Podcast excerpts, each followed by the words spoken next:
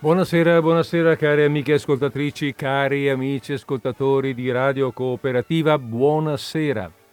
Allora, oggi è martedì 13 aprile 2021, sono le ore 15.51 all'orologio di Radio Cooperativa, sta per andare in onda e in diretta quest'oggi eh, Disordine Sparso.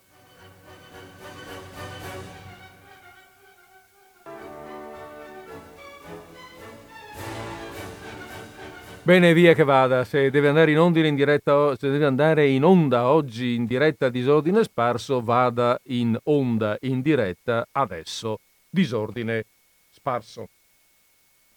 Leviamo la musica e cioè leviamo la sigla, la musica della sigla e prepariamoci alla nostra trasmissione. Allora abbiamo detto che Oggi è martedì eh, 13 aprile, lo dico, lo ripeto, eh, perché, mh, per sottolineare che per chi ascolta in questo momento siamo in diretta. La settimana scorsa, lo sottolineo perché la settimana scorsa per un motivo di ordine, come dire, di, di, di, di mh, eh, forza maggiore, eh, all'ultimo momento mi sono trovato a non poter essere presente e, ehm, e allora è andata in onda una trasmissione registrata ma eh, ho avuto l'opportunità di chiedere a Mario, che mm, per fortuna mi, mi, mi, dire, eh, mi supporta in queste situazioni di difficoltà, ehm, di eh, inserire una mm, trasmissione um, specifica, l'ho scelta apposta.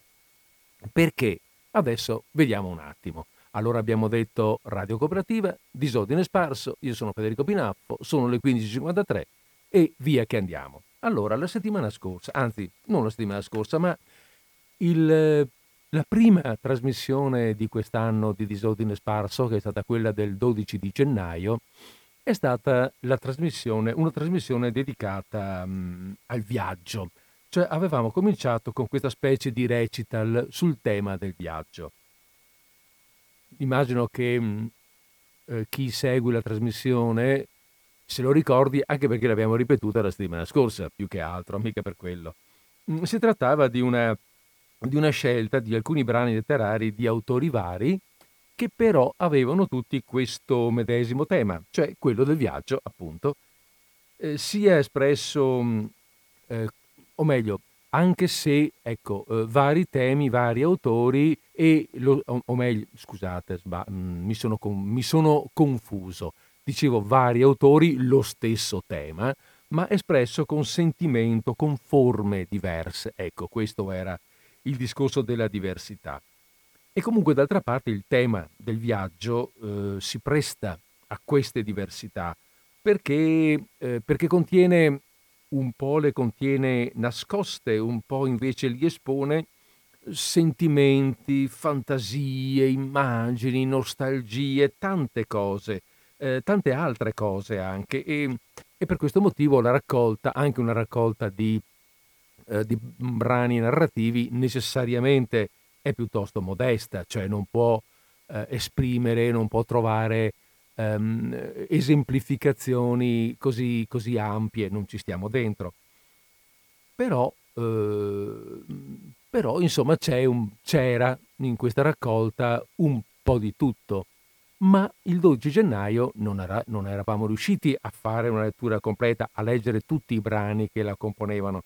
E così avevo promesso che l'avrei fatta, ne avrei mandato un, una seconda parte più avanti. Ecco, è venuto il momento. Ritenevo di farlo la settimana scorsa, non ho potuto esserci allora ho chiesto appunto all'amico Mario la cortesia di inserire proprio quella trasmissione in replica perché oggi facciamo la seconda parte, così c'è anche un, eh, dire, un, un legame, un vincolo tra eh, le due settimane di trasmissione. Mi era parso un momento propizio questo, un momento propizio anche perché siamo ancora, diciamo, nel tempo pasquale e le festività di Pasqua, beh, la festività di Pasqua è una festività eh, religiosa, ma sia nel, eh, sia la, la, la festività eh, originaria, quella mh, ebraica, sia poi quella cristiana che deriva da quella ebraica, indica un passaggio. È la festa di un, di un, eh, di un, del passaggio, di quello che è tutto sommato un viaggio, appunto. Eh, gli ebrei in particolare ricordano il passaggio, il famoso passaggio del Mar Rosso. Bene, e allora quindi ho detto, vabbè dai, questo è il momento giusto per fare anche la seconda parte. Questo, questa raccolta si eh, divide in tre parti, idealmente. Tre parti che però non hanno una vera, non, un, cioè non c'è un vero primo tempo, secondo tempo, terzo tempo. Così è un, eh, a tre eh, contenuti, se vogliamo. La prima, la prima parte, quella che abbiamo già letto, quella della settimana scorsa a questo punto, era dedicata al viaggio come scoperta, eh, lo stupore, la gioia della scoperta, appunto, la, il, ehm, la bellezza della novità, la voglia della novità, ma eh, di una novità vista, scoperta, da raccontare. La seconda, invece, la seconda parte, quella che cominciamo intanto ad affrontare adesso, ehm, l'avrei voluta dedicare invece a viaggio inteso come aspettativa, eh, quella pulsione dell'uomo, eh, quella voglia, quasi in, in, in un certo senso quella necessità, quella spinta che ha l'uomo di scoprire qualcosa, che non sa ancora cosa sia, andare al di là eh, andare oltre la limitata conoscenza, andare a vedere cosa ci sarà mai dall'altra parte. Bene, ehm, quindi questi brani ricercati adesso, questi brani che, eh, leggiamo, che leggeremo adesso, hanno più questo tipo di impostazione. Gli autori a questo, in questo senso hanno visto il viaggio. Allora, Cominciamo fra un po' con il primo brano. Cominciamo subito, voglio dire, non è che dobbiamo aspettare granché. E quindi, eh, come in altri casi abbiamo fatto, do il via a un po' di musica e fra qualche secondo sulla musica partiremo con la lettura del primo brano di questa serata.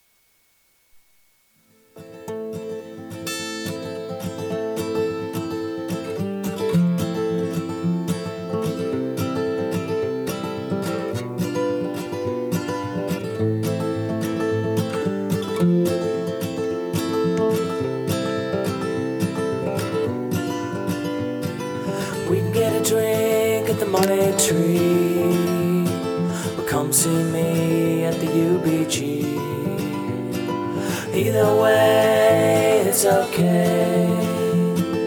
You can get home on the subway. In my mind, not so fine. Most of the time. North Hollywood skyline, North Hollywood skyline, North Hollywood skyline, North Hollywood skyline.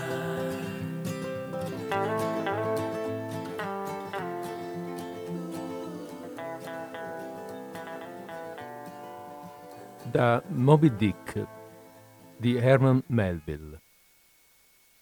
Eccovi dunque l'insulare città dei Manattanesi, tutta cinta dalle banchine come le isole indiane dai banchi di coralli. Il commercio la avvolge con la sua risacca. A destra o a manca le strade portano verso l'acqua. La punta estrema della città è la Battery. Quella nobile mole è bagnata da onde e rinfrescata da brezze che poche ore prima erano dove la terra è invisibile. Guardate lì le folle dei contemplatori dell'acqua. Camminate ai margini della città in un sognante pomeriggio domenicale. Andate da Corlier's Hook a County's Slip e di là per Whitehall, verso nord. Che cosa vedete? Piazzati come sentinelle silenziose tutti intorno all'abitato, stanno migliaia e migliaia di mortali impietrati in sogni oceanici. Alcuni appoggiati ai pali, altri seduti sulle testate dei moli. Questi spingono gli sguardi oltre le murate di navi che vengono dalla Cina. Quelli aguzzano gli occhi verso l'alto nelle attrezzature, come cercassero di spaziare ancora meglio sul mare. Ma sono tutti gente di terra, uomini rinserrati nei giorni feriali tra cannicci e intonachi, legati ai banchi, inchiodati agli scanni, ribaditi alle scrivanie. Che significa allora? I prati verdi sono scomparsi? Che fa qui questa gente? Ma guardate! Arrivano altri gruppi che marciano dritti all'acqua come se volessero tuffarsi. Strano. Niente li soddisfa se non il limite estremo della terra. Oziare al riparo dal vento o all'ombra di quei magazzini non basta, no.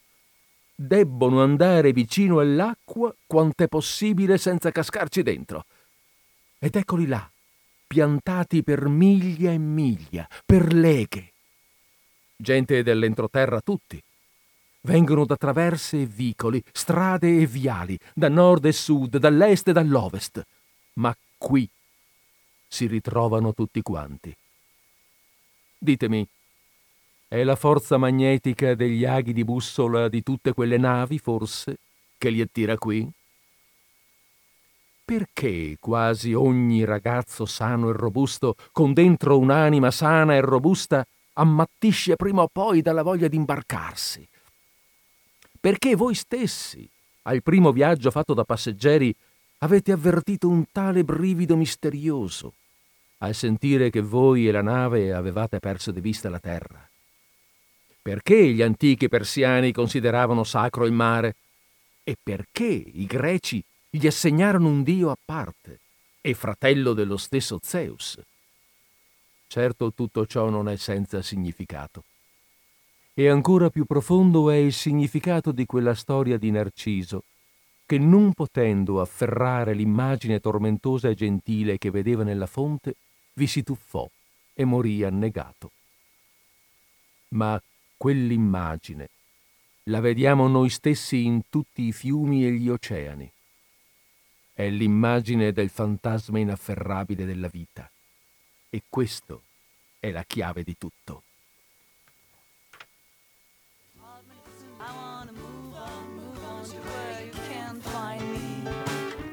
my life in a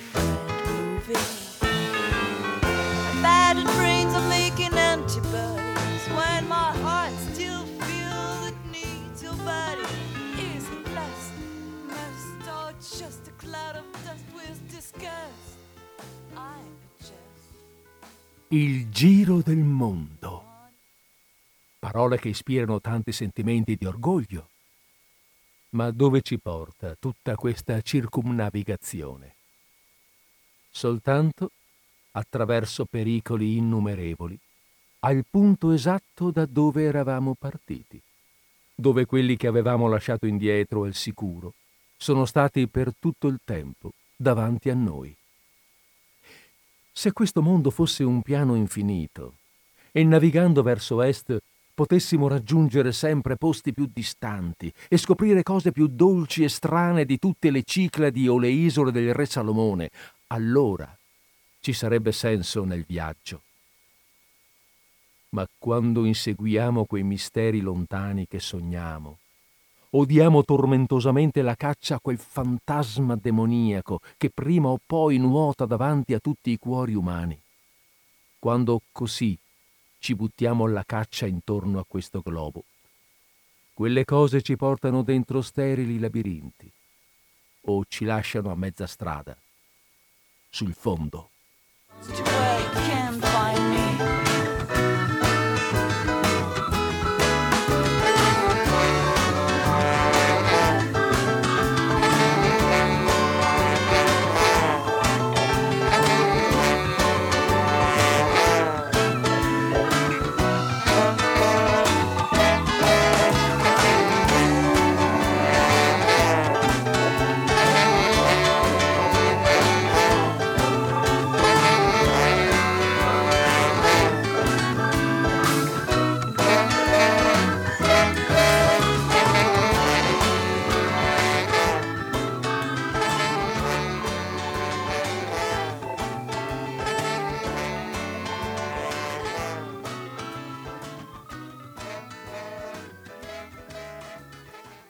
Allora dicevo, eh, questo brano, o meglio questi brani, perché c'è stata anche l'interruzione musicale a indicare che erano pezzi diversi.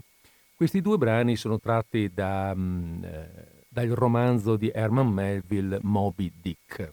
Eh, la prima parte era il primo capitolo, la seconda parte è un montaggio di due capitoli diversi molto più avanti. Eh, sì, ed è proprio questa eh, l'indicazione, non so come dire, ma il, ehm, il segnale, ecco, eh, della, della, voglia dell'uomo, eh, ecco, è metafora, quello che, scrive, quello che scrive Melville, un po' metafora del desiderio dell'uomo di andare oltre, no? di guardare al di là del mare, cosa ci sarà mai. E questo desiderio di fare, come dice nelle ultime righe, nell'ultimo brano, il giro del mondo ma questo giro del mondo dove ti porta? Se è proprio un giro soltanto del mondo, ti porta dove eri prima. Quel... E allora c'è questa inutilità della ricerca, cioè c'è un pessimismo, nel, um, un pessimismo che però non ferma la voglia dell'uomo di andare al di là, di conoscere, di cercare dell'altro, di vedere cose che non sa, eh, mm, che immagina soltanto, che forse non riesce nemmeno ad immaginare e per questo le vuole conoscere. E in fondo, tutto sommato, il, um, tutto il grande romanzo, tutto Moby Dick, appunto, è, è, è metafora di questo viaggio. Bene, eh, un altro autore che affronta il tema è sempre un altro viaggio metaforico, è quello che racconta eh, Joseph Conrad nel, nel suo romanzo, nel, nel breve romanzo Cuore di Tenebra. Cuore di Tenebra eh, narra di un viaggio nel, nella giungla profonda dell'Africa nera. Eh, un viaggio che poi si scoprirà essere anche un viaggio appunto metaforico nelle profondità del cuore umano. E qui, ehm, e qui insomma bisognerà che un po' ci, ci capiamo, ecco, che, eh, che presentiamo un attimo la, la lettura, nel senso che il viaggio narrato, il viaggio narrato da Conrad si tiene nella seconda metà dell'Ottocento, quindi siamo agli inizi delle, eh, delle esplorazioni nel, in Africa, ed è condotto su una piccola imbarcazione a vapore, lo chiama il Vaporetto. In questa piccola imbarcazione a vapore che risale il fiume Congo, ancora praticamente sconosciuto.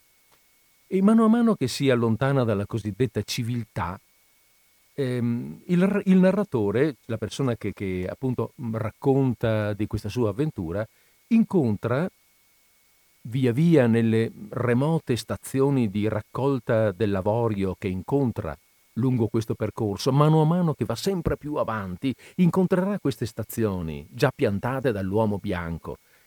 E ci saranno alcuni i, i dirigenti della stazione di raccolta, uomini bianchi appunto, ed è importante che siano uomini bianchi, sono uomini come lui, che però lui non, non riconosce quasi più, perché li, li vede sempre più, eh, mano a mano che va avanti, cinici, spregiudicati, guidati più dall'istinto che dalla ragione. Finché, eh, finché accade questa, narra eh, questa avventura che vi leggo adesso.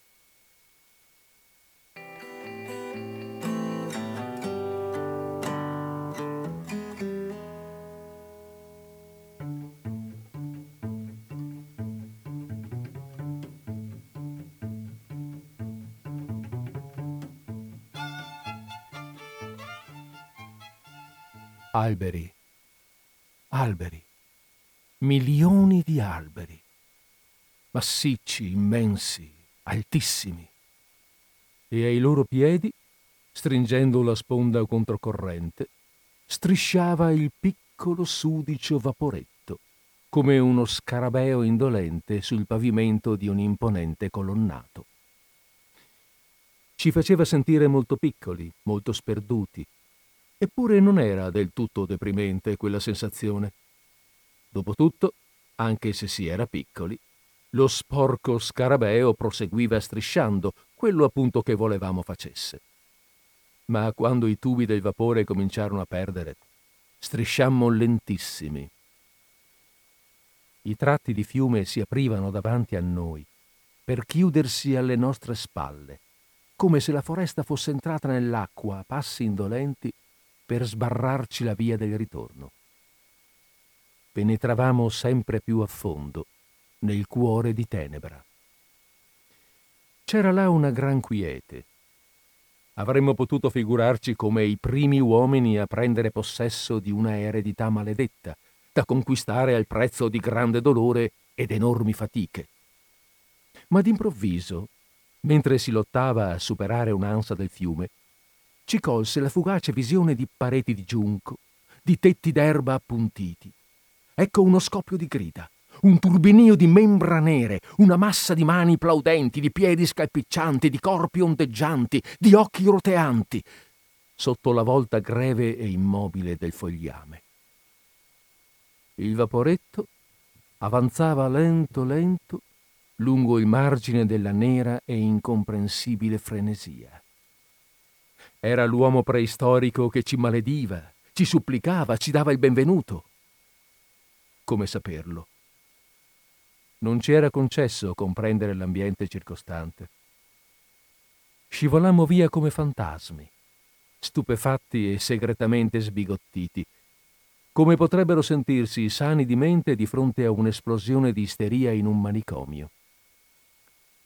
Non potevamo comprendere perché troppo lontani e non potevamo ricordare perché si viaggiava nella notte di età primordiali, di quelle età che sono trapassate lasciando appena un segno e nessun ricordo.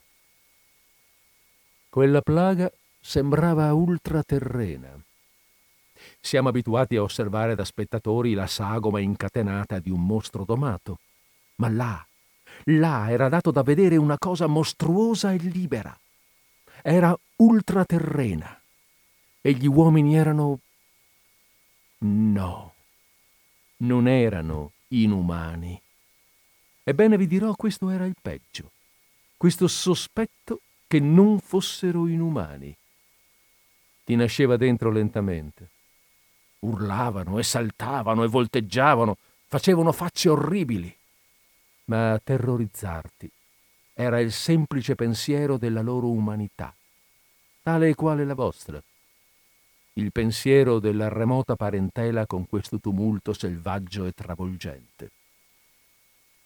Spiacevole. Che cosa c'era lì in fin dei conti? Gioia, paura, sofferenza, devozione, coraggio, rabbia. Chi poteva dirlo? ma era verità. Verità, spogliata del mantello del tempo.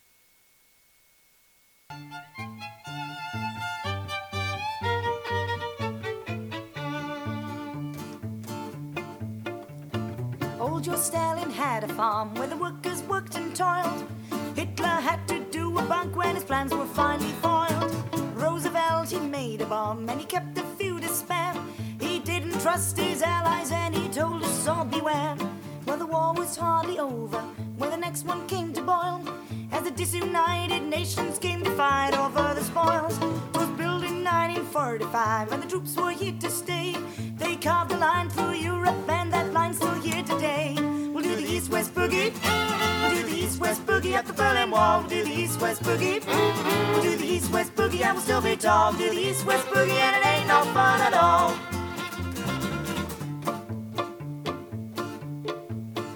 Well, my baby works for the KGB on the wrong side of Berlin. I can scream and shout, but you can't come out, but they just won't let me in. You can't get in without a visa. So I went to the embassy. They said nine, yet no chance, son. They don't want the likes of me. We'll do the East West Boogie. We'll do the East West Boogie at the Berlin Wall. We'll do the East West Boogie. We'll do the East West Boogie. I'm still be tall. Do the East West Boogie, and it ain't no fun at all.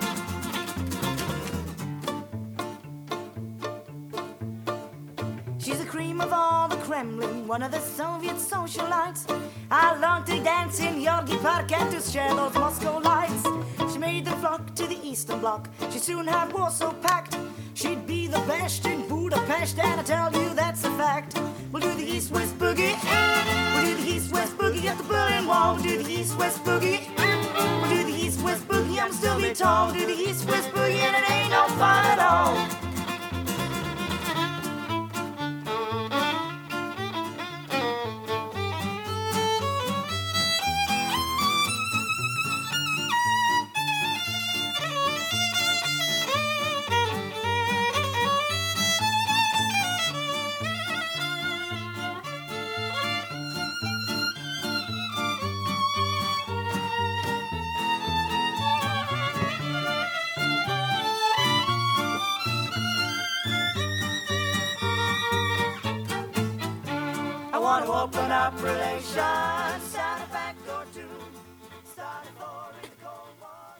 Bene, eh, così noi possiamo andare avanti. Anzi, scusate, eh, non l'avevo detto prima.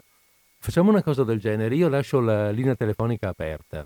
Eh, non mi chiamate durante la lettura, come al solito, no? Non durante la lettura del brano, ma durante magari la musica o durante la chiacchierata mia. Se avete, eh, cioè, chiamate pure, facciamo... Ah, c'è già una telefonata. Benissimo. E allora, pronto, siamo in linea.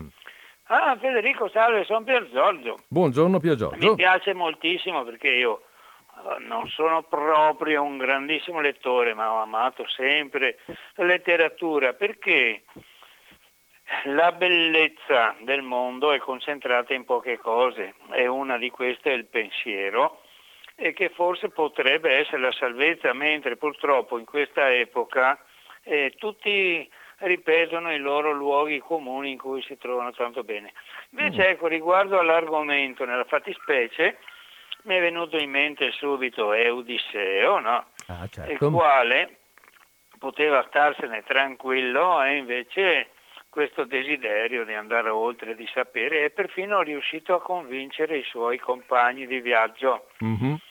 Poi, mm, come appassionato ecco, di astronomia, ci sono dei racconti mm. che sono presi dai ritrovamenti preistorici in cui gli uomini primitivi delle caverne hanno mm. anche loro disegnato le stelle, perché si chiedevano ma com'è che noi qua non possiamo andare di là di questa pelle che c'è sopra la testa e attraverso i cui buchi vediamo mm. i cacciatori dall'altra parte che accendono i loro fuochi? Eh. E questo dimostra quanto preistorico fosse questo desiderio di conoscere certo. e anche a rischio della vita se avessero trovato una scaletta le sarebbero andati a di là. esplorare. sì. E confronto spesso queste cose un po' da illuso con molti miti moderni, basti pensare uno per tutti, no? Mm. certi sportivi è bello l'attività fisica, è bello vincere, ma dare la vita per un record, come certi fanno, no? magari mm. vincere, non so, per mezzo secondo, ah, una gara sì, ciclistica, sì, sì.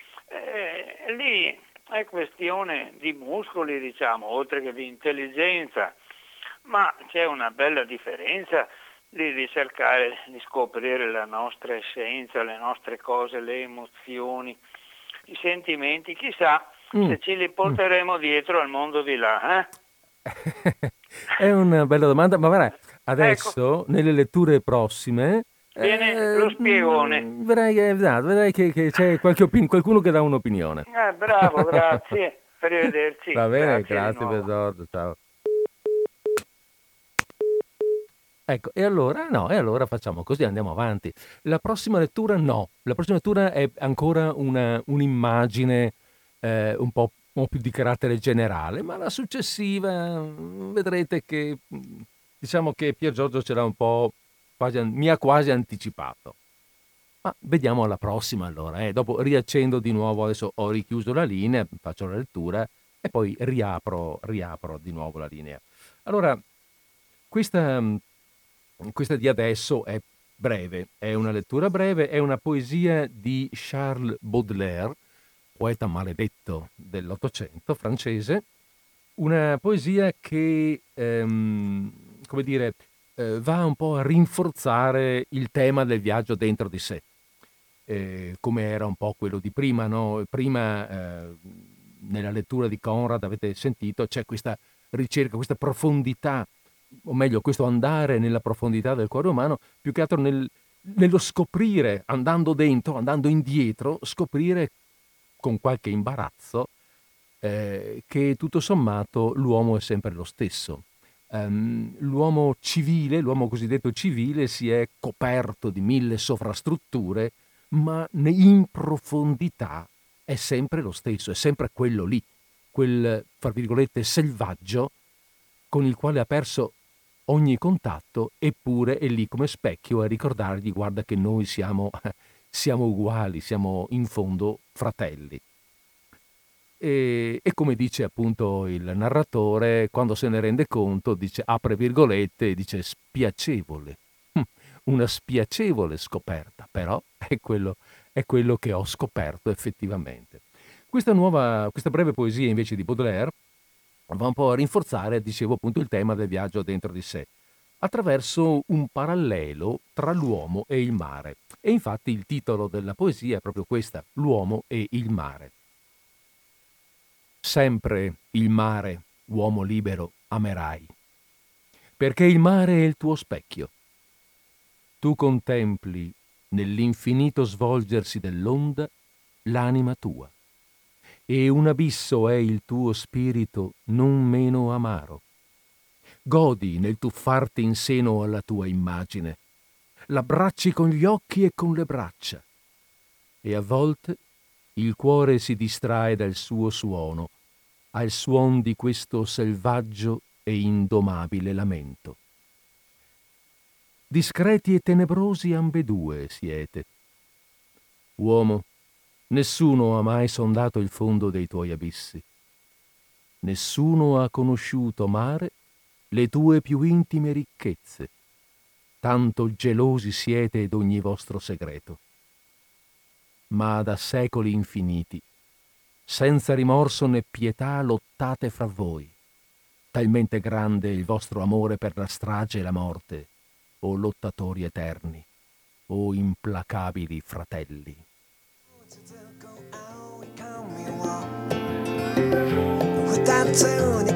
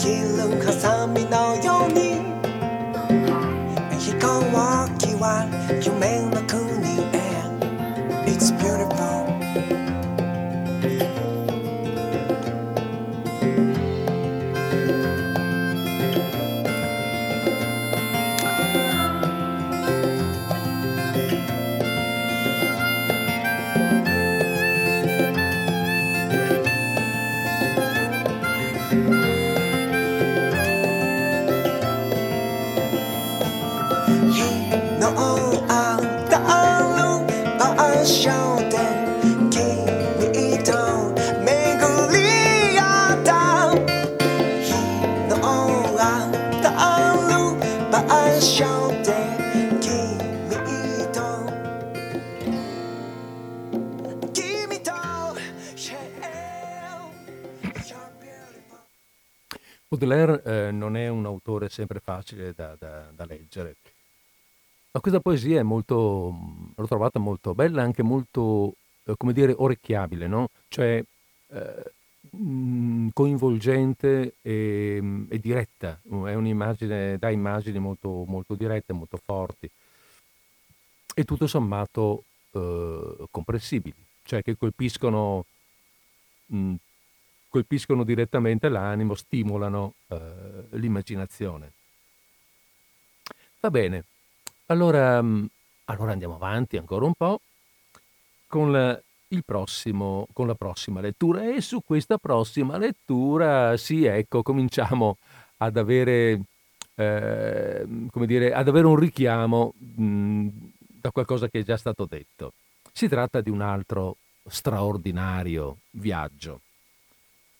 Un viaggio, eh, questo sì, veramente alla ricerca dell'oltre, alla ricerca delle verità nascoste, alla ricerca di quell'infinito a cui l'uomo tende, di quello sconosciuto del, del mistero, che è il mistero della vita, che è il mistero della conoscenza, a cui l'uomo tende, ma a cui non potrà mai arrivare, essendo lui, l'uomo, un essere finito.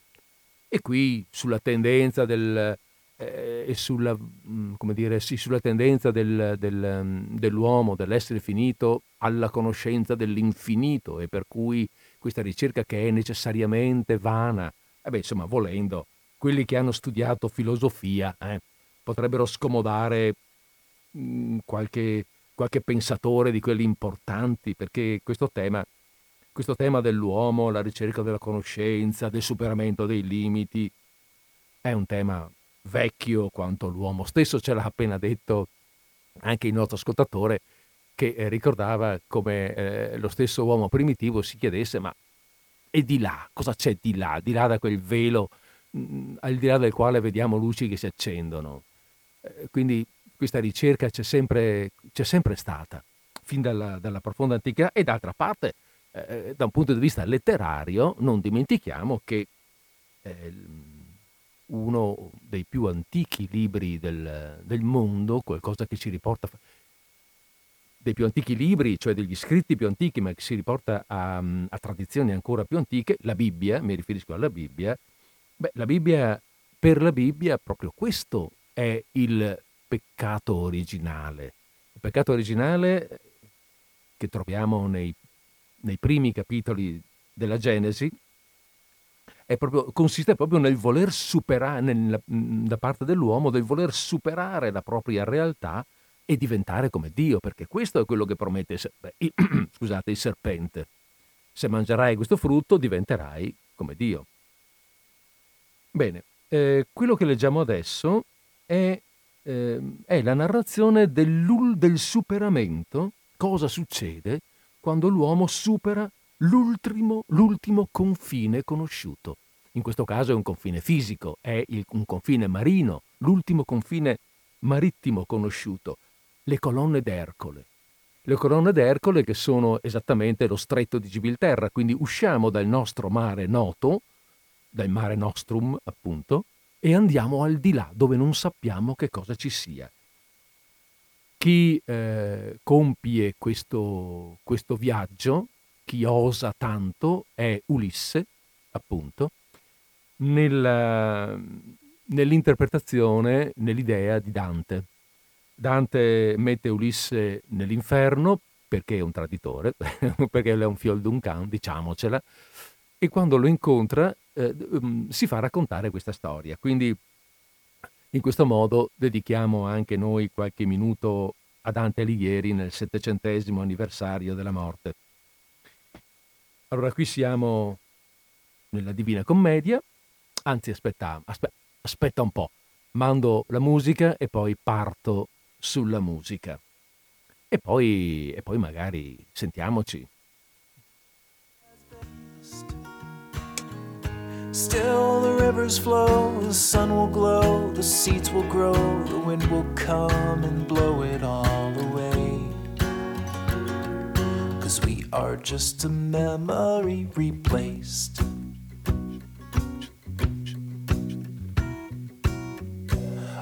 The deadlines have come and gone without a sound. The saddest headlines are now just pigments on the ground. The battles fought, the lessons taught, they all are lost now Dante Alighieri, La Divina Commedia.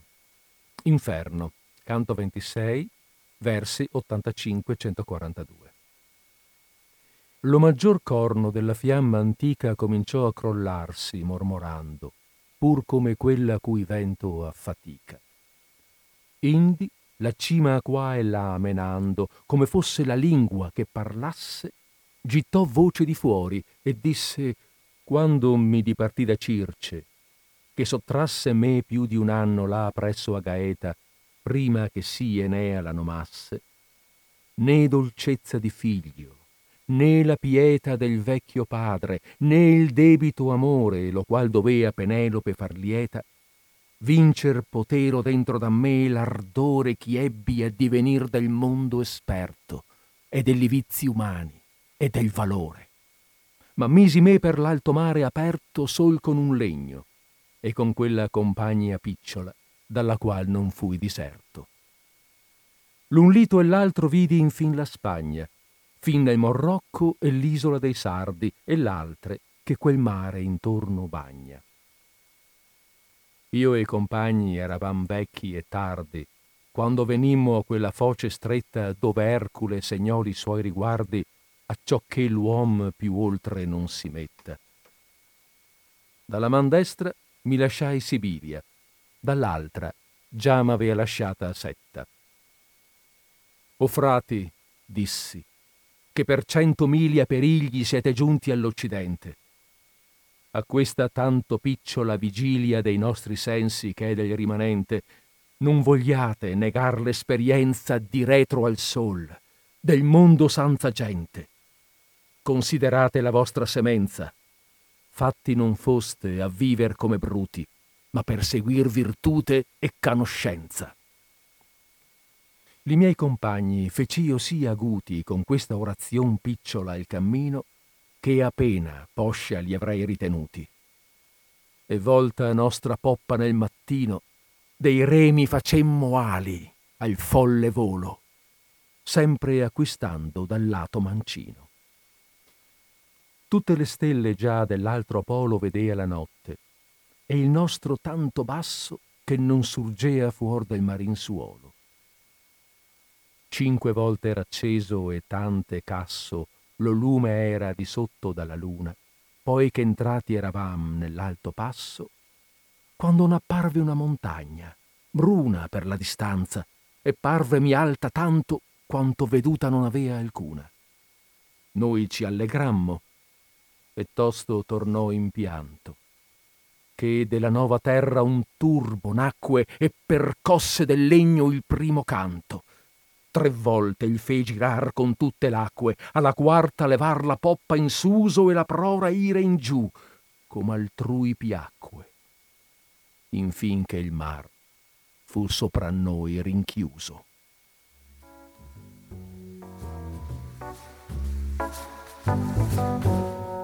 Je ne veux pas être une madone qu'on enferme dans l'oubli. Veux qu'on me chante comme fredonne jusqu'à l'insomnie. Ils seront tous à mes pieds, la tête tour à tour noyée. Je veux pas qu'on m'enterre sur terre avec mes étoiles, j'espère, belle comme état,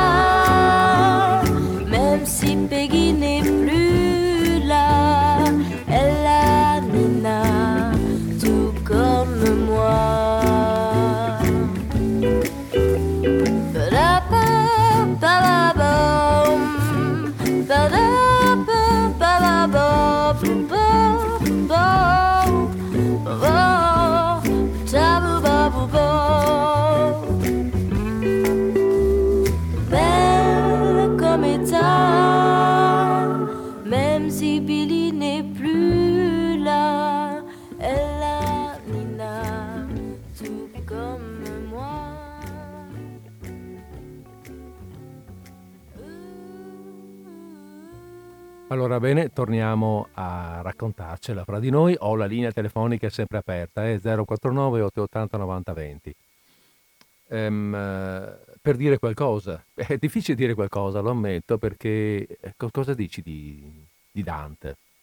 Eh, si commenta da solo oppure bisogna inventarsi qualcosa di nuovo, ma è ben difficile inventarsi qualcosa di nuovo, è talmente, non so, in questi versi talmente perfetto, a me sembra eh, riassume un, tutto quello che abbiamo detto noi, più qualcos'altro che non abbiamo ancora detto, più tutto quello che c'è da dire in un certo senso su questo tema. Ed è, una, sono, è uno dei, dei passi eh, più noti, evidentemente, anche a chi ovviamente non ha affrontato tutta la Divina Commedia o anche tutto l'inferno, se vogliamo, ma ci sono alcuni passi, alcuni canti, alcuni, alcuni versi che sono i più, i più noti, i più ripetuti, i più cantati e sicuramente fra questi il canto di Ulisse, che rappresenta, che rappresenta tutto quello che abbiamo detto noi. Così, un bel riassunto ed è inutile che stiamo qui a riraccontarcela. E lo rappresenta mm, magnificamente. Bene, allora mm, spero che eh, vi siano piaciuti perché a volte, sai, dipende molto anche da come le cose vengono presentate, da come uno la vive in quel momento. Bene, il prossimo, allora, ehm, andiamo avanti. Mm, andiamo avanti, ripeto, finché io sono qui che chiacchiero, la linea telefonica rimane aperta. E qualcuno ne approfitta, grazie. E pronti, siamo in linea. Scusa, Nick D'Anredo della Battaglia. Buonasera. E mi hai toccato sul Dante Alighieri. Eh. Eh sì, lui durante la scrittura ne ho trovato che parlava della, come si chiama? Eh, Mm. paradiso, inferno e anche È purgatorio? mano perché sto guidando io sempre in movimento anche Sì, sì. È purga- purgatorio. purgatorio? Mm. Arrivano uno dei medici eh, e lui gli dà una carta, una penna, scrivi tutto quel che hai fatto nella vita terrena. Mhm. e lui si incazza, no? Però non aveva scampo, dovevo fare qua perché era già dall'altra parte, non era più la forza fisica e tutto, era solo la- l'anima. C'è? Eh, Mm. allora è stato costretto a scrivere proprio quel che ha commesso qua, Mm. che li porta con sé. Anch'io, eh. non è che vanno così facilmente, tutto ritorna. Dice dopo, non gridare perché c'è qualcuno qua nel buio, ma chi è? Aristotele. È importante quello che sto dicendo. Tutta quella energia psicologica che aveva, che scriveva Dante, era seguace di Aristotele. Non esistono per caso le cose. Mhm. E allora quando si tratta dell'arte, tutti gli arti sono imitazioni. È il mondo sensibile, credenze, eh, oggetti empirici, eh, come si dice, immaginazione che non è semplice a spiegare, e dopo erano opinioni. Questa è la parte irrazionale della nostra vita che tutte le cose che impariamo vengono dall'esterno e quell'interno lì è già fermo, bloccato, si chiama intelletto passivo che non agisce per arricchirsi. La lettura ha fatto tanti danni, anni e anni di vita ai studenti bombardano la memoria proprio insegnamenti che arrivano dall'inizio della scu- eh, scrittura. Mhm. Anche la pittura è la stessa cosa, eh. tu vedi un'immagine e lo fermi e finisce là. Mentre la poesia è fatta da tre mimeti, poesia. Quando noi usciamo fuori dal mondo sensibile, siamo costretti ad andare nel mondo pensante perché siamo venuti proprio con queste cose qua. Mm, Sia oggetti matematici, sia Sì, sì. scienza Mi- mm. che studia la realtà immobile, mm, mentre Mi- medicina e arte eh, studia quello, eh, come si chiama, mutabile, tutti i movimenti che succedono. Ma questo non è un mondo reale. Infatti, quando parlano, per Mi- esempio, mi- mm, di mm. matematica, sono gli strumenti che ci servono a calcolare, costruire, essere- ma quando abbiamo imparato bene, dobbiamo andare in natura delle cose, che è mamma di tutte le mamme. Noi siamo imitatori del... Certo, Sì, sì. va bene. Cioè, mi stai facendo un po' una lezione Eh, di filosofia, di una visione filosofica del mondo, va bene. Va bene, non ti rubo tanto tempo perché la mia passione non ha limiti. Ho capito, parlare. ho capito. Ti, ti ringrazio del- Ciao, de- ciao. dell'intervento. Ciao, grazie. Sì, perché poi diventa anche una visione, voglio dire, una visione, ehm, eh, sì, una, vi- una visione possibile, quindi diventa, potremmo aprire anche dei piccoli, dei piccoli mondi, ma chiaramente non, non riusciamo a farlo. Va bene. E allora veniamo ad un altro, veniamo ad un altro grande personaggio, dai, veniamo ad un'altra storia. Un'altra storia di un altro personaggio che ha visto anche lui concludere tragicamente la, la sua ricerca di superare il limite.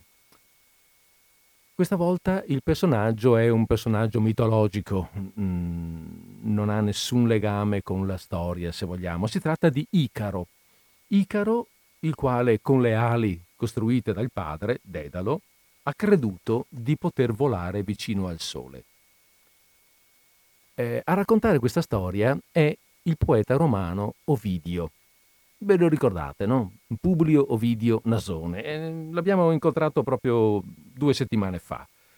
Eh, la storia più o meno la sappiamo, ma la ricordiamo per, eh, così, mm, per essere certi di affrontarla con, con ehm, maggior conoscenza di causa. Allora succede che l'ingegner Dedalo, che è un greco, greco della, della terraferma, è stato chiamato a Creta, nell'isola di Creta, dal famoso, anche questo mitico re Minosse, il quale gli ha fatto costruire nell'isola, essendo lui appunto un ingegnere, un architetto ingegnere il più famoso dell'epoca, gli ha fatto costruire il famoso labirinto. Una costruzione così eh, ricca all'interno di corridoi che si intersecano, eccetera, eccetera, nella quale sappiamo tutti il significato della parola labirinto, dalla quale non si riesce ad uscire perché ci si perde dentro, non c'è una via per uscire. E all'interno del labirinto Minosse ci fa, ha fatto nascondere un proprio figlio, il Minotauro, un mostro mezzo uomo e mezzo toro. E in questo labirinto, scusate, e in questo labirinto eh, Minosse fa entrare i suoi, i suoi nemici perché, vengano, perché non possano fuggire e vengano uccisi praticamente dal Minotauro.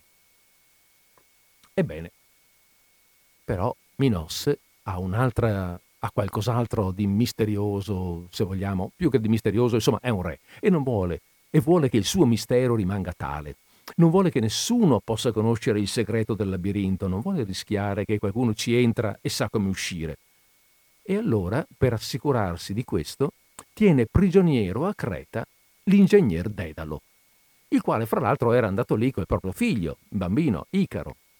E ad un certo momento Dedalo Dedalo non vuole restare in Creta, vuole tornarsene a casa, ma non sa come fare perché il, il, re lo tiene ben controllato, non vuole che se ne vada dall'isola, non vuole che vada in Grecia a raccontare il, il mistero di questo, di questo labirinto.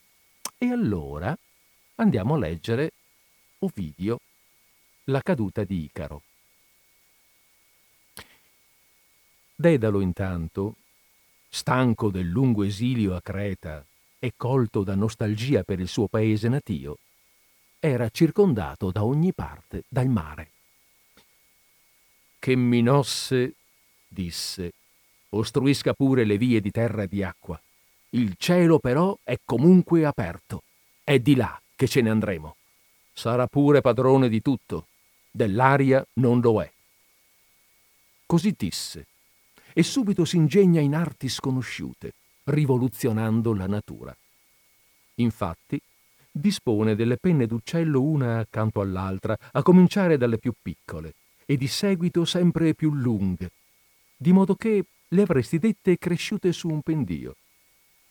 Era così che una volta da canne di altezza diseguale veniva fuori il flauto di campagna. Poi le lega nel mezzo con lo spago e così saldate ne spalma di cera la base piegandole leggermente, a imitazione delle ali vere.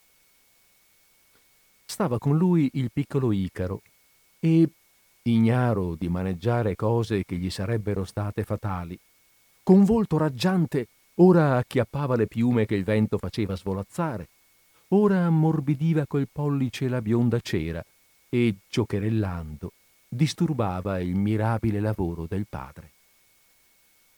Quando ebbe data l'ultima mano all'impresa, l'artefice si levò di persona in volo con un paio di queste ali e battendole rimase sospeso in aria. Poi ne munì anche il figlio, dicendogli Vola a mezza altezza, Icaro, mi raccomando, che l'umidità, se voli troppo basso, non appesantisca le penne e il calore non le bruci se voli troppo in alto. Vola tra l'una e l'altro ti ordino di non metterti a guardare Boote o Elice o la spada impugnata di Orione. Vienimi dietro. Ti guiderò io. Gli dava le istruzioni di volo e nello stesso tempo gli applicava alle braccia quelle ali mai viste. E mentre si dava da fare e lo istruiva, gli si inumidirono le vecchie guance e gli tremarono le mani di padre. Baciò il figlio senza sapere che era l'ultimo bacio che gli dava. E levatosi sulle ali volò a lui innanzi, accertandosi che lo seguisse. Come l'uccello che dall'alto spinge in aria la sua prole, esortandolo a stargli dietro, erudendolo in quell'arte pericolosa, battendo le sue ali e insieme badando a quelle del figlio. Qualcuno che prendeva i pesci con una tremula lenza o un pastore che se ne stava appoggiato al bastone, o un contadino al manico dell'aratro, li vide e si stupì, credendo che fossero dei, capaci di volare per l'aria. E già si erano lasciati a sinistra Samo, Sacra, Giunone, ed Elo e Paro, e a destra avevano le Binto e Calimne ricche di miele, quando il ragazzo cominciò a prenderci gusto all'audace volo e, abbandonata la sua guida, smanioso di cielo, si levò più in alto. La vicinanza del sole ardente sciolse la profumata cera che teneva legate le penne. La cera finì che si strusse. Lui agitò le braccia nude e non avendo con che remigare non poté più sostenersi in aria e mentre chiamava a gran voce il nome del padre, affogò in quelle acque azzurre che da lui prendono nome.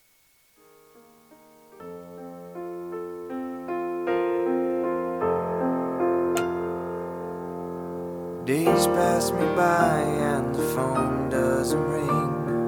You're far away and accelerating.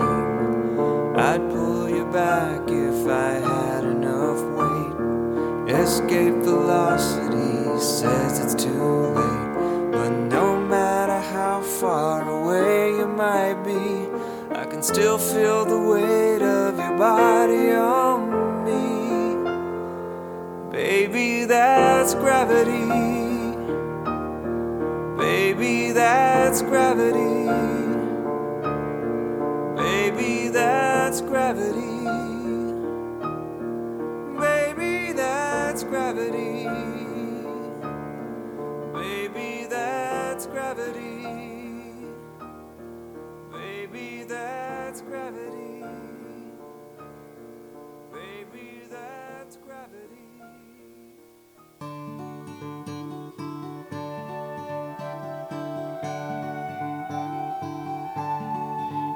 Is ideology. It's nothing we can see. It's something that you call destiny. It's modest in its fall, an excuse for failures that keeps you from going any farther. It's like fairy tale, it's like some poetry. Beh, questa storia di Icaro la, la conoscevamo, no? La conoscevamo perlomeno la storia di solito si conosce, ma queste, mhmm, questa lettura, cioè proprio il testo originale, in un'ottima traduzione devo dire, eh, il testo originale del poeta greco Ovidio, eh, poeta latino scusate, Ovidio, è molto, è molto bella, per niente è un poeta, è veramente poetica e ce la fa un po' vedere questa storia, quando c'è il momento in cui eh, dice, eh, poi qui è lui, eh, non, non, dice un pescatore, un pastore, un contadino, qualcuno che prendeva i pesci con una tremula lenza, cioè eh, dice qualcuno che stava giù, qualche, qual, mh, mm, qualche persona normale, come potremmo essere noi, li vide, cioè si, ci mettiamo un po' nei panni di questo pescatore, di questo, di questo pastore o di questo contadino che sono lì eh, a Creta o in qualche isola dei dintorni e, e, li vede questi due passare per aria Immaginate che razza di... è una bellissima immagine, che razza di stupore, che, che cosa potrà aver pensato sto contadino che stava spingendo l'aratro e vede questi due che volano e dice ma sono dei, dei che possono volare. È una bellissima, è una bellissima immagine. E, e, volano parecchio anche eh, perché si sono lasciati a sinistra Samo, Delo, Paro, cioè sono isole delle Cicladi, quindi stanno viaggiando a Creta per essere arrivati fin lì, hanno fatto un bel viaggio, stanno arrivando. Quando Icaro, avete sentito, osa troppo, vuole andare al di là e quando qualcuno vuole andare al di là non gli va mai bene. Eh, la visione di questi autori è spesso, eh, è spesso in questo senso. Eh, hai osato troppo, eh, non, non dovevi, oppure certo è il tuo destino, in un certo senso lo devi fare perché è il destino dell'uomo ed è un po' quello che dice, lo ribadisco perché è importante, secondo me è importante, è quello che sente anche l'antico, ehm, l'antico poeta biblico, l'antico poeta profeta biblico che dice che già agli inizi il primo uomo non riesce a trattenersi, è, nella, è dentro di sé, dentro la natura, certo viene da fuori, viene dal male, però, però è dentro di lui questa volontà, non puoi trattenerti, però ti andrà a finire male. Ad Adamo è andata come è andata, a Ulisse è andata così, a Dedalo è andata così, al capitano Acab di Moby Dick andrà che anche lui, volendo sfidare ciò che non può sfidare, cioè la balena bianca, andrà a morire. Sono tutti, tutti finali tragici questi. Eh, ed, è, ed è così una visione, eh, una visione interessante, ecco, che apre a discussione volendo. Ma...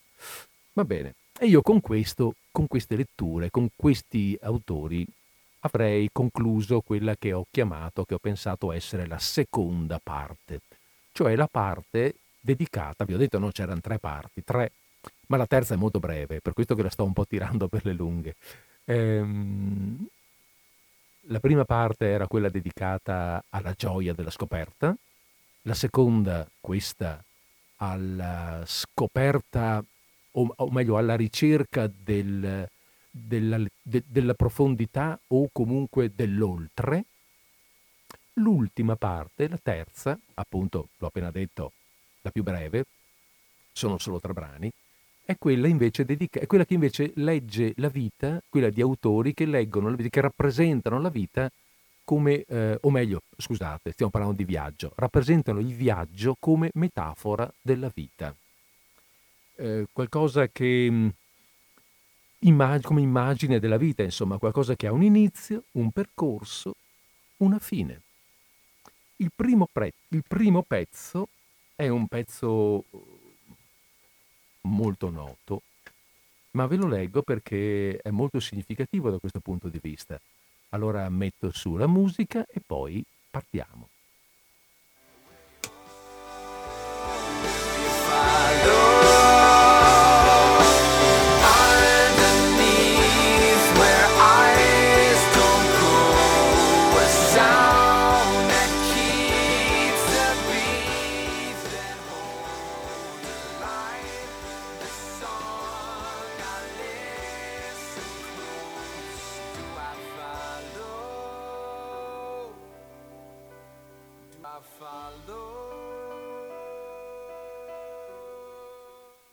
Dal Vangelo secondo Marco, capitolo 4, versetti 35-39. In quel medesimo giorno, verso sera, disse loro, passiamo all'altra riva. E lasciata la folla, lo presero con sé così com'era, nella barca. C'erano anche altre barche con lui. Nel frattempo si levò una gran tempesta di vento e gettava le onde nella barca, tanto che ormai era piena egli se ne stava a poppa sul cuscino e dormiva. Allora lo svegliarono e gli dissero Maestro, non ti importa che moriamo? Destatosi, sgridò il vento e disse al mare Taci, calmati. Il vento cessò e vi fu grande bonaccia. She slides side to side. She don't even know that she can fly.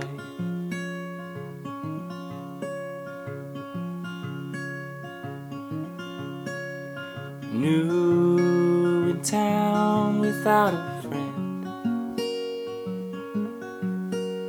Starlight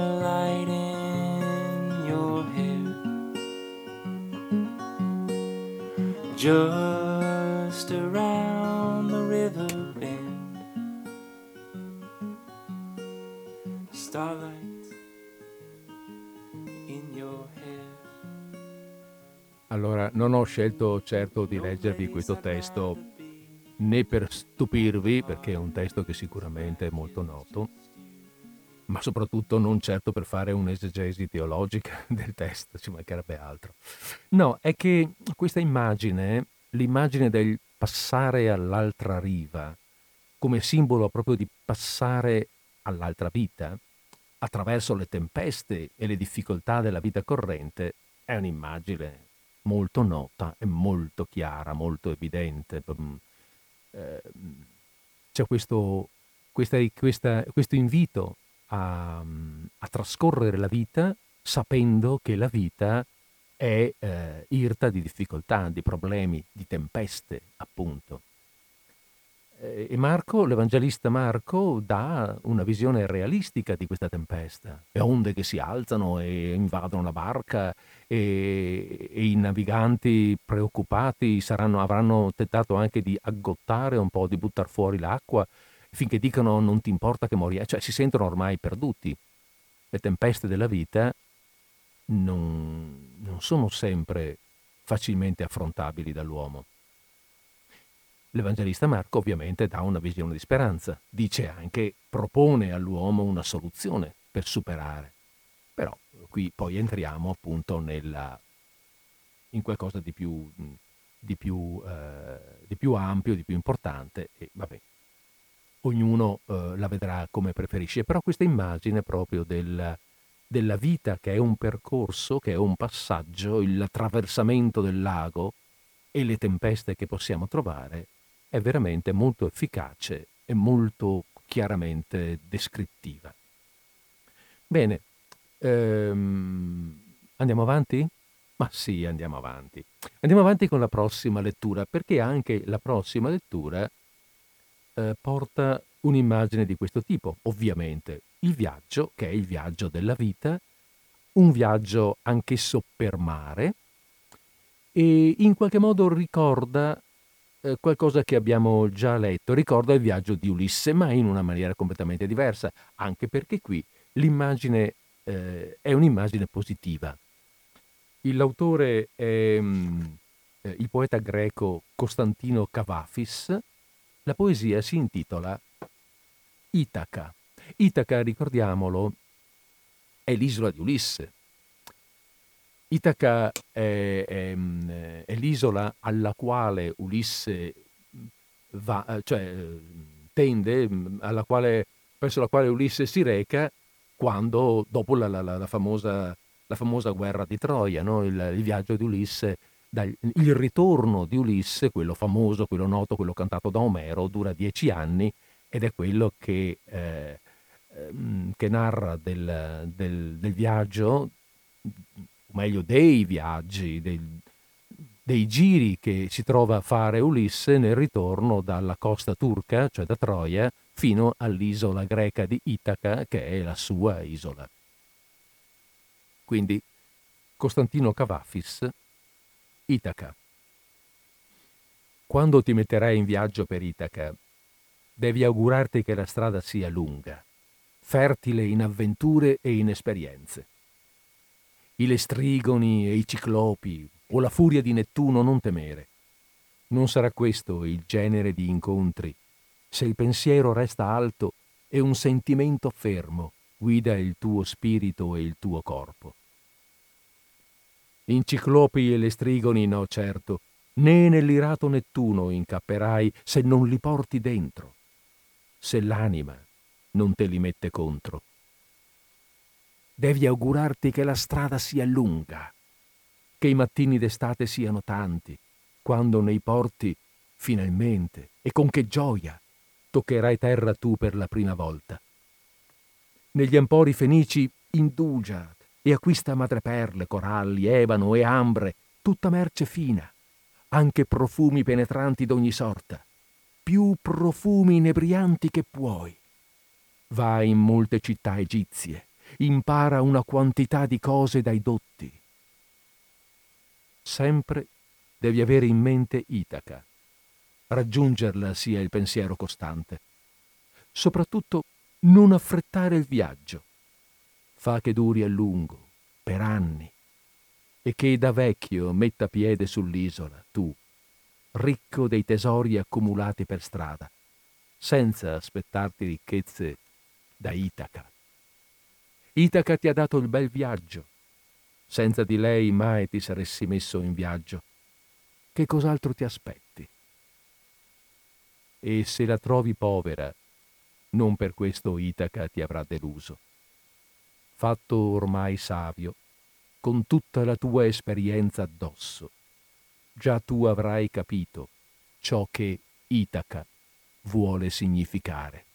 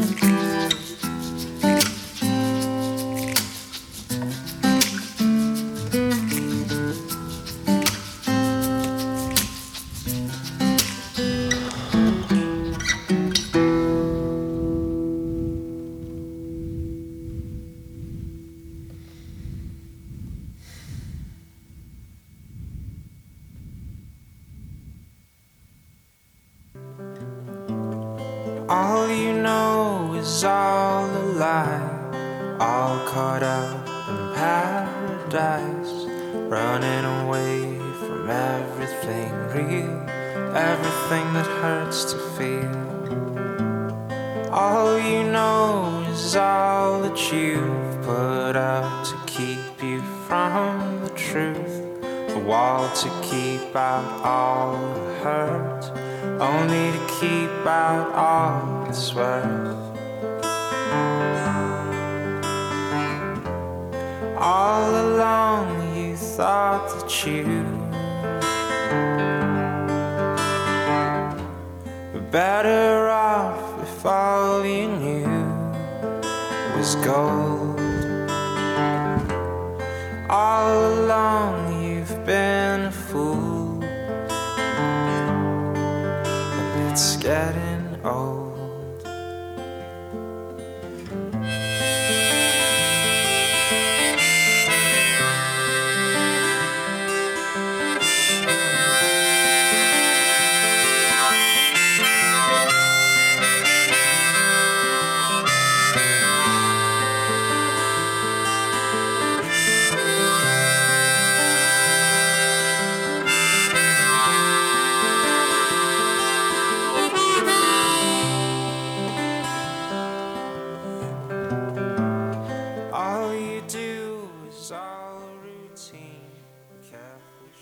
Ecco, eh, conoscevate questa poesia di Cavafis? Ehm, io la trovo molto, molto bella, eh, significativa. Itaca a questo punto non è altro che il punto d'arrivo, la fine, eh, l'aspettativa, ma al, la, terra, ecco, la terra promessa, ma mm, dove dobbiamo un po' arrivare tutti, se vogliamo. Sappiamo che ci sarà ma quello che importa non è tanto il momento in cui si arriverà in Itaca, ma tutta la strada che dobbiamo fare per arrivarci. In qualche modo sembra, non so, mm, eh, io la vedo un po' così, come se Cavafis volesse dirci l'importante non è tanto, per carità, si parla, si parla abbastanza del morir bene, no? Ma forse l'importante non è tanto quello, quanto saper vivere bene eh, saper eh, usare, per quanto nelle nostre possibilità, eh, saper usare al meglio le opportunità che ci vengono offerte dal viaggio. Bene, eh, e sono arrivato alla fine. Io ne ho un'altra, un'altra lettura, un'altra poesia, l'ultima, e poi, e poi basta. e quindi, vabbè, insomma, diciamo che finiamo con una decina di minuti di anticipo, quindi preparatevi sul, col dito sul, sul telefono che eh, magari dopo questa, la prossima lettura facciamo due chiacchiere, se volete. La prossima lettura, quindi, proprio perché ci stiamo congedando, sì, c'è una chiamata e beh, eh, abbiamo benissimo il tempo e volentieri rispondiamo. Pronto? Siamo in linea. Pronto, ciao Federico, Daniela da Pollina. Ciao Daniela. Ciao ben Federico, guarda che è stato molto bello quello che hai letto, che hai detto oggi. Grazie, grazie. Mi è piaciuto tanto, bravo, bravo, bravo. Bene, mi fa piacere. Grazie. Ecco Federico, ti eh. saluto e ti ringrazio tanto, tanto, tanto. Ciao, grazie. Ciao, buona ciao, serata. alla prossima, ciao. ciao. Bene, allora dicevo che ci stiamo congedando e eh, la prossima poesia è per l'appunto un congedo. Il titolo è proprio questo. Congedo del viaggiatore cerimonioso. L'autore è Giorgio Caproni. Amici, credo che sia meglio per me cominciare a tirar giù la valigia. Anche se non so bene l'ora d'arrivo e neppure conosca quali stazioni precedono la mia, sicuri segni mi dicono, da quanto m'è giunto all'orecchio di questi luoghi, che io vi dovrò presto lasciare. Vogliatemi perdonare quei po' di disturbo che reco. Con voi sono stato lieto dalla partenza e molto vi sono grato, credetemi, per l'ottima compagnia. Ancora vorrei conversare a lungo con voi, ma sia. Il luogo del trasferimento lo ignoro. Sento però che vi dovrò ricordare spesso nella nuova sede. Mentre il mio occhio già vede dal finestrino, oltre il fumo umido del nebbione che ci avvolge, rosso il disco della stazione. Chiedo congedo a voi, senza potervi nascondere lieve una costernazione. Era così bello parlare insieme, seduti di fronte, così bello confondere i volti, fumare scambiandoci le sigarette e tutto quel raccontare di noi, quell'inventare, facile nel dire agli altri, fino a poter confessare quanto, anche messi alle strette, mai avremmo osato un istante, per sbaglio, confidare. Scusate, è una valigia pesante, anche se non contiene granché. Tanto che io mi domando perché l'ho recata e quale aiuto mi potrà dare poi quando l'avrò con me. Ma pur la debbo portare, non fosse che per seguire l'uso. Lasciatemi, vi prego, passare. Ecco Ecco. Ah, ora che sei nel corridoio mi sento più sciolto. Vogliate scusare. Dicevo che era bello stare insieme, chiacchierare. Abbiamo avuto qualche diverbio, è naturale. Ci siamo, ed è normale anche questo, odiati su più di un punto e frenati soltanto per cortesia. Ma cosa importa? Sia come sia, torno a dirvi e di cuore Grazie per l'ottima compagnia. Congedo a lei, dottore, e alla sua faconda dottrina. Congedo a te, ragazzina smilza, e al tuo affrore di ricreatorio di prato sul volto, la cui tinta mite sì lieve spinta. Congedo un militare, un marinaio, in terra come in cielo ed in mare, alla pace e alla guerra. E anche a lei, sacerdote congedo, che m'ha chiesto se io scherzava. Ho avuto in dote di credere al vero Dio. Congedo la sapienza e congedo all'amore. Congedo anche alla religione. Ormai sono a destinazione. Ora che più forte sento stridere il freno, vi lascio davvero, amici. Addio. Di questo sono certo. Io son giunto alla disperazione calma, senza sgomento. Scendo. Buon proseguimento. That's gravity.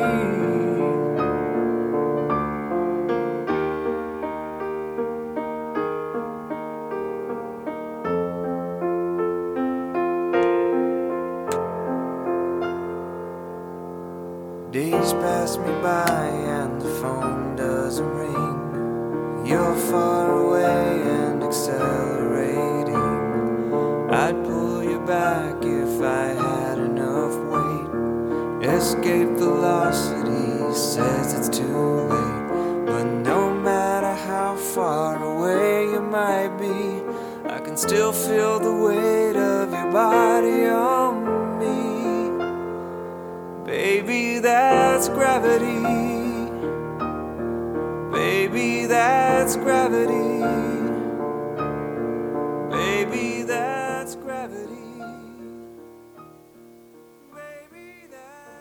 Questa ultima poesia di Caproni è mm, sicuramente meno conosciuta de, di altre cose che abbiamo letto. Eh, però a me piace molto, la trovo molto, a parte che Caproni è un autore un po' particolare, del quale credo di non aver mai letto molto, anzi di non aver mai letto nulla in radio. È la prima volta che lo portiamo. E, um, è un autore molto particolare, dicevo che ha un suo ritmo, ha un suo andare molto particolare, ma è molto intenso e questa poesia in particolare mi è molto piaciuta.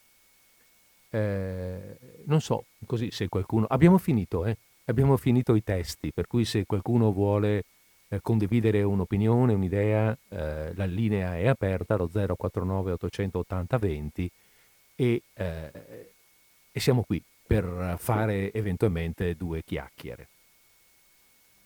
Un po' sul, sul tema, sull'idea del viaggio, perché ci sono altri, altri testi, su, sapete, viaggio come, come sogno, come, come, ta, come mh, altre cose di questo genere sono, sono eh, termini, sono parole che hanno riempito un, un, po' l'immaginario e che hanno tanti e che hanno avuto, che hanno avuto, che hanno, che possono avere, ai quali possiamo dare ecco, molti significati, per cui eh, testi che, che trattano questi temi se ne possono trovare molti di diversi. Questa che ho fatto io è una scelta, mm, così un po', un po', oh, no, un po', necessariamente personale, no? uno fa una scelta, la fa secondo il suo modo di vedere. Spero che mm, sì, di aver toccato anche il vostro interesse. E, ehm, bon, e, e basta, io adesso stiamo andando, verso, stiamo andando verso la fine, metto, vado avanti con un po' di musica, chi vuole chiamare, chi vuole condividere un'idea, un'opinione, eh, può chiamare lo 049 880 90 20.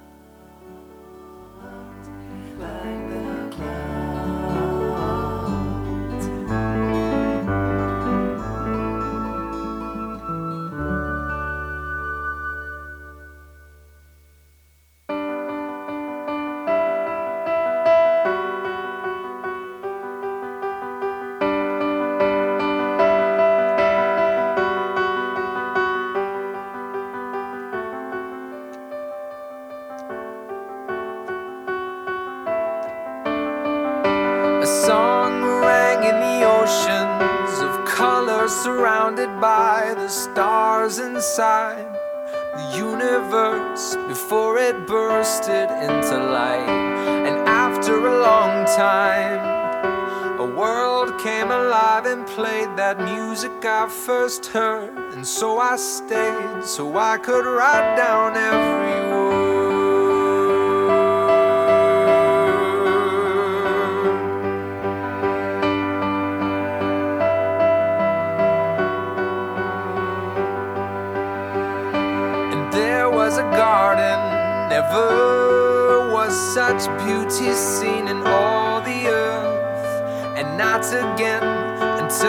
day when it returns.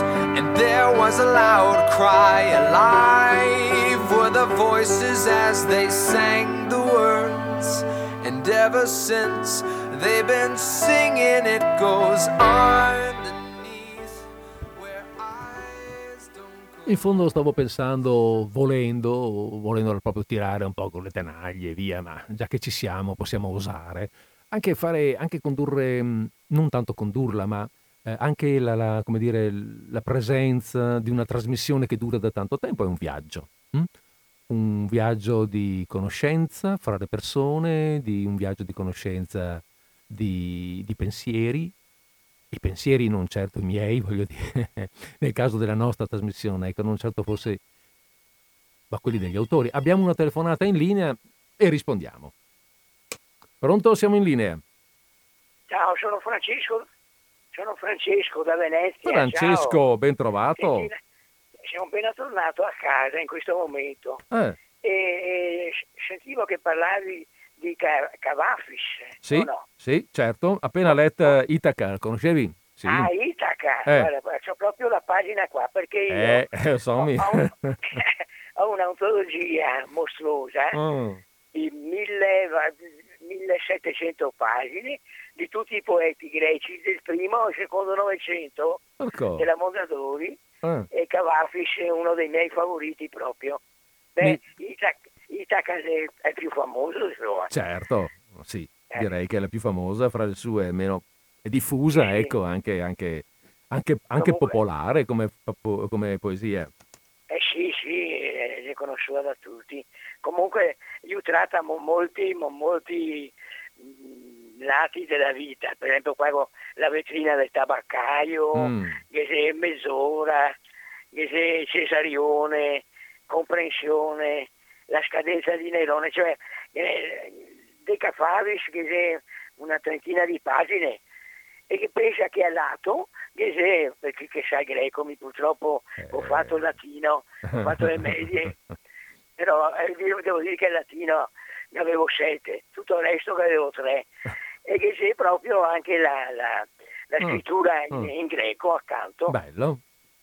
Bello, eh, eh, eh, così magari, um, magari usando coi nomi, eh, mm. vuoi cercare di capire eh, il, come dire, la, la, la let- come si legge qualche, qualche segno, no? Mille eh, volte sì. ho fatto così col, leggendo il greco, come sto segno qua, cosa può, cosa, cosa può corrispondere, che suono può corrispondere. E devo imparare la L, la... c'è una scrittura indecifrabile, eh completamente indecifrabile. Ma è, è greco, insomma. Sì, sì, sì certo, certo. Mamma mia, qua non, non, non, non so neanche a esserlo, veramente non so neanche a esserlo. Va bene. Poi, poi c'è l'oceano, molto bravo. E, e dopo queste altri sentiremo più avanti perché mi purtroppo mm. qua saluta Sore Mengo. Eh. So, io, so io recuperare quel resto di vita che mi resta e ora ogni tanto teciamo. si arriva proprio a casa adesso da, dall'ospedale proprio ah. per una visita urgente. Ho capito. Eh, niente di grave. Beh, va bene. Va bene Francesco. Ti faccio tanti auguri allora. Sì, ci sentiamo va adesso, bene. adesso lo metto in onda. Va Speriamo che, che salute me rega. Salute e grazie ciao, ancora. Ciao, ciao, ciao tanti ciao, auguri ancora. Ciao, grazie. Eh beh, benissimo, così comunque ecco, con i saluti a, a Francesco e, e, gli auguri, visto che, eh, visto che non sta bene, ehm, chiudiamo anche la nostra trasmissione perché abbiamo fatto le 17.20, quindi è ora di chiudere. Vi do appuntamento a mar- vi auguro una buona conclusione di giornata, una buona conclusione di settimana. Vi do appuntamento a martedì prossimo, stesso posto, stessa ora con disordine sparso.